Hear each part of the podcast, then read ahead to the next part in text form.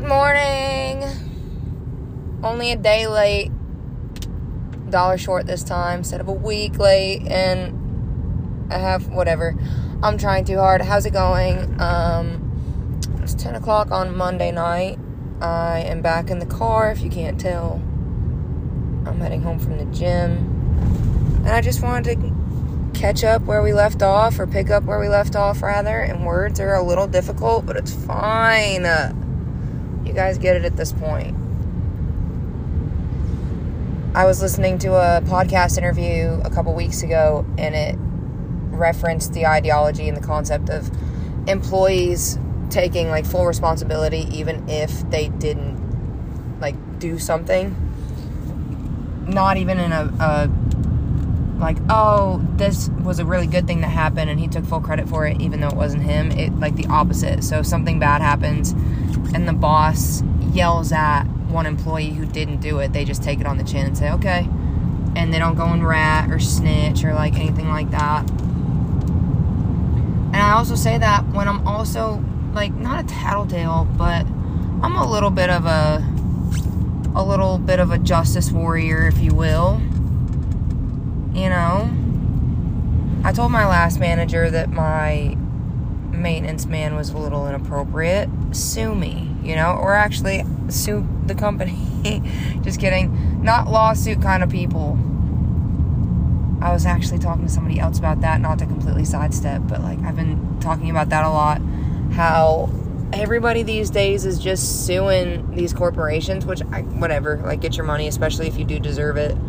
But like, there's been a few times where I could have walked away from court cases or lawsuits with lots of money guaranteed, no questions asked, and like just didn't, just didn't do it. Like suing people, I guess, just isn't my thing.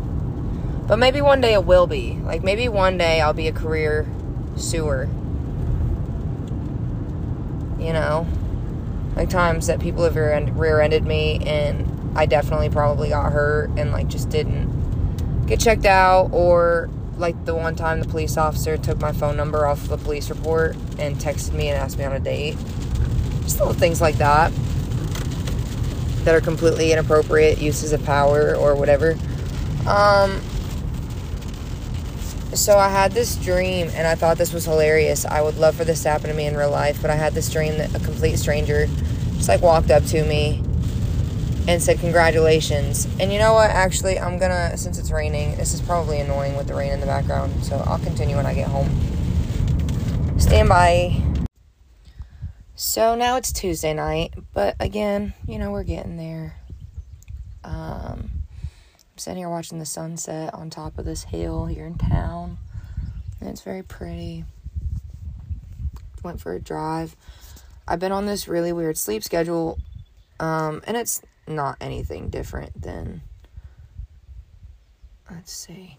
It's not anything different than like what I've always done except I'm just not trying to sleep for 4 hours at a time and then wake up and be up be about my day.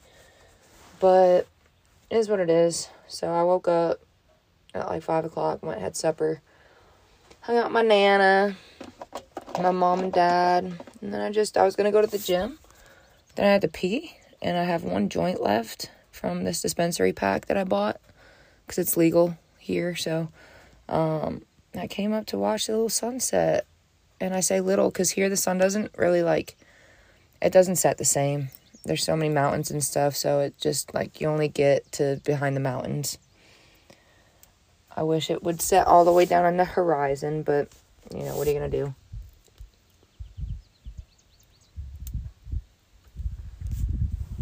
But if you hear the outdoor noises and everything, it's just because I'm in the Jeep sitting on a hill.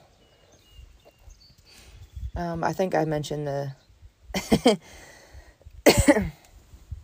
oh, wait. Did I mention getting told, like, congratulations? I had a dream. I had a dream. I might have mentioned this in the last segment, but I had a dream that I got told congratulations and I just said thanks. Like, that person went out of their way to try to give me a compliment. Now, granted, in the I, like I wasn't pregnant.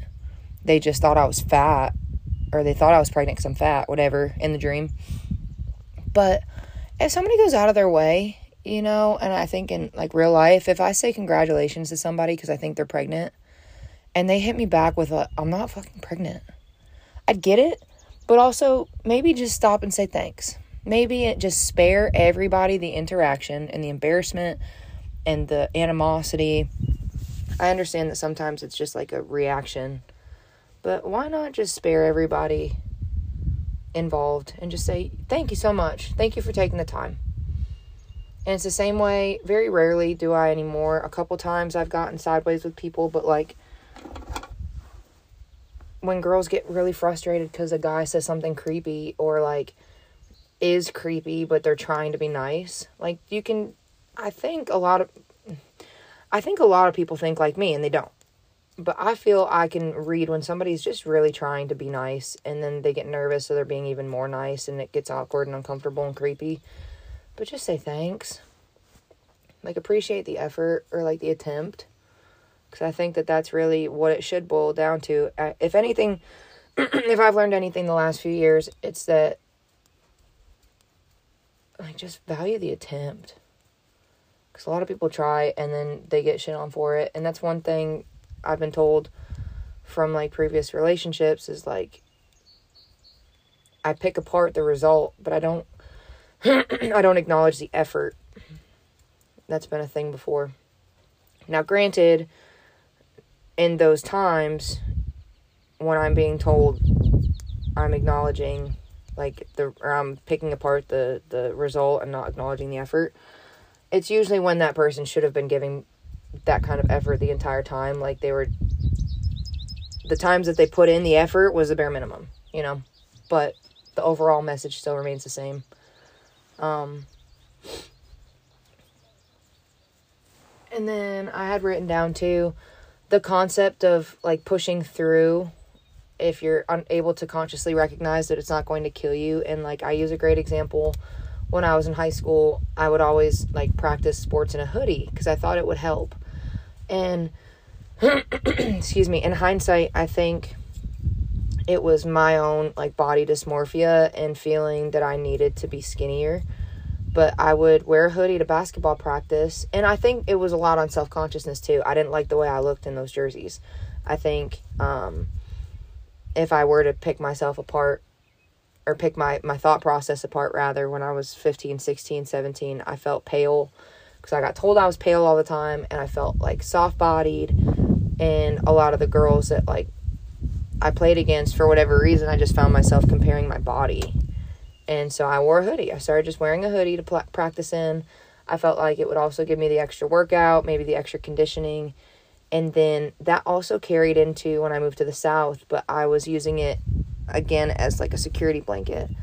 And I think back to this girl I went to high school with that got picked on a lot because she would wear black hoodies in the summertime. And people would look at her and say, how can you be wearing a hoodie right now? Like, you must be sweating. And she'd be like, no, I'm used to it. Like, I, I, I just always wear these because she was self conscious. And further understanding that something like that can be a sense of security, like a blanket. Um, and then further, even further deeping into the psychological rabbit hole as a kid, like, did, did that same person have like a, a toy or a blanket that they carried everywhere that they were emotionally attached to? So, um, when I moved to Nashville, I gained a lot of weight really quickly after having a bunch of surgeries right before I left. So I went from being the skinniest that I'd ever been when I first moved to Nashville to the heaviest that I'd ever been in a very short amount of time. So I was wearing hoodies all winter and all spring and into the summer because I was still in like insecure and self-conscious. And but it would be 105 degrees outside and I'd be wearing a hoodie. And again getting all those comments of aren't you hot? Like, you must be sweating and all this stuff. And my body acclimated. So, the concept of just like pushing through something that's uncomfortable, if you're able to consciously recognize um, that it's not going to kill you. I also think of another example when I went to New York City with some girls, and it went from being like 62 degrees out to and sunny to immediately within 30 minutes dropping to like 25 degrees in a snowstorm blizzard. And it was Christmas time, but it was just one of those funky days in the Northeast that starts off until about 3 o'clock. It's like sunny all day, 65 degrees, and then a random snowstorm comes in and changes everything. And I didn't have like a suitable jacket for that kind of temperature. And we had a very long walk. And the conscious thought of, I'm not going to die. Like, even if I do get too cold or if I get hypothermic, somebody here will be able to take care of me. Like, I'm in a safe space. So I'm not going to die. I can get through this. And I did. And I felt great after, actually. Like, when your body is on the brink of survival, you go into I've talked about it before with sleep, like you go into overdrive and then when your body finally decompresses, you have this insane serotonin um I guess for lack of a better word like high or hangover that I don't know, it's just a release or a relief system that your body produces. And that's probably from when we were designed, whether or not we were created or evolved. However, that's just a, a thing that our body does almost to reward us for surviving and and to allow your emotional state to come back down with your physical state. Um, these are all, of course, just my theories. I've not really done any research on any of this, but this all conceptually just makes sense to me based off of patterns that I notice. Full disclosure. Um, so yeah, if you can take that, whether it's physically or emotionally, when things feel too hard, just remind yourself it won't kill you this time. Um, you know, sidestepping completely, hairstylists are kind of like salesmen, I feel like. And they convince you to do things. I'm not uh, going out of my way to pinpoint anybody. I feel like, again, it's just a pattern I've noticed. But they are essentially salesmen, but for a very long time, I was persuaded to do something with my hair that the same person came back around maybe like two or three years later and outright to my face, like, just shit on the entire process that we had partaken in together however many years prior. And then in the middle of a, a, new process, I'm thinking to myself, well, is are you going to feel the same way about this process that we're doing now that you're swearing by? What about all these products? What about all the times that I said, "Hey, I feel like my hair's breaking," or "Hey, I feel like this is happening," or "That's happening," or "I'm having this experience," and the whole time, like I was right, and ugh. Anyway, I digress, but I had to just like point that out. Think of somebody in your life who has been trying to sell you a process or a product that you feel, oh no, don't tell me I'm out. Nope, just a good breeze. Good thing. The sunset's getting pretty. But yeah, just makes me frustrated about hairstylists. Stand by, I'm taking an Instagram video.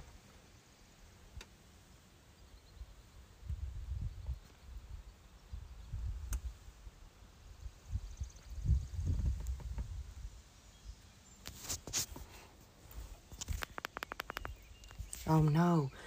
Allie and I were just talking about the other day how um like when people post videos and stuff and you can hear them breathing and how silly it sounds. I'm petrified every time that I don't mute my stories because I do. I know I heavy breathe whenever I'm trying to whenever I'm trying to uh post a story video. oh, twice. Gosh, it has been way too long two times while I was gone. I don't know if I've talked about it in previous episodes how like at my hotel specifically um employees were giving keys to the wrong people. I may have kept that to myself up until now because I didn't want to get in trouble or anybody in trouble, but I'm not at that location anymore and I don't think that anybody listens to it that goes to that location. Speaking of breathing, listen to this nonsense.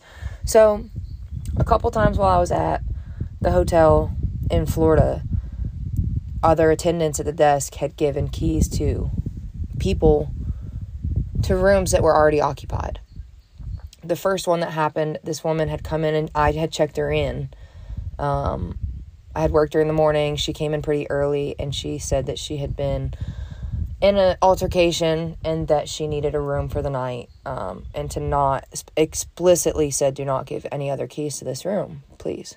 So of course i noted that. Made sure i let everybody on staff know that hey specifically this room this woman feels unsafe like please be weary and cautious you know especially with housekeeping if you're trying to like i don't know knock on doors and stuff. Maybe just let like say housekeeping instead of just knocking and checking. I don't know, just other things. I'm rambling and making up silly excuses. All I had to tell staff was this person doesn't feel safe. And um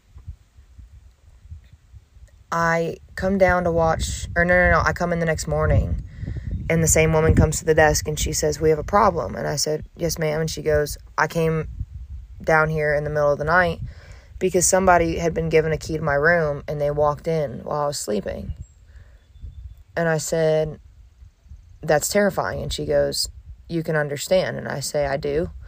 And I remember this vividly because, of course, like she had been a distressed woman. And she said, I came down and spoke with the night person, but they were nowhere to be found. And I could not get them to answer the phone when I was trying to call the line.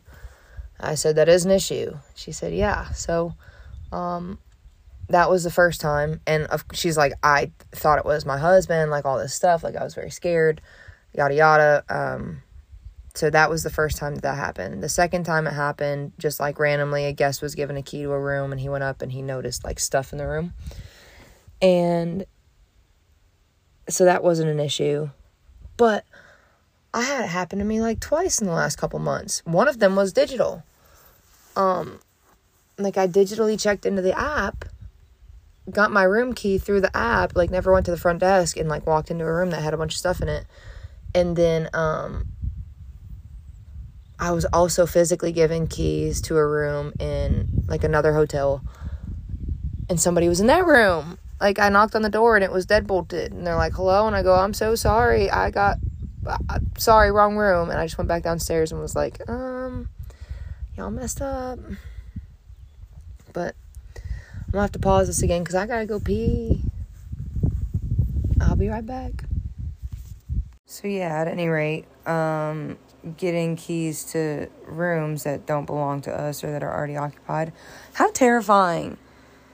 And I don't know if I even mentioned, but like the Nashville night person that made its own key to somebody's room and like snuck in there.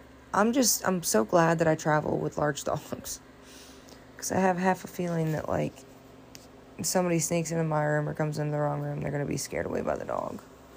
But how insane.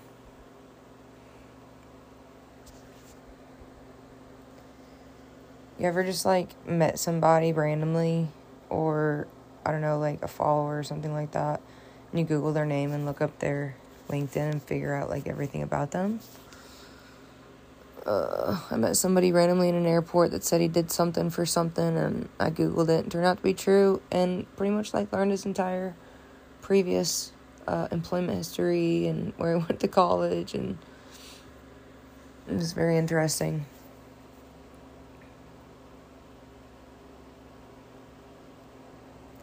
I don't know. I think this is going to be it for tonight. I've got plenty more to talk about for this week, which should be out by Sunday, um, pre 4th of July. But just wanted to get on here and finish that thought. Um, you guys have a good night.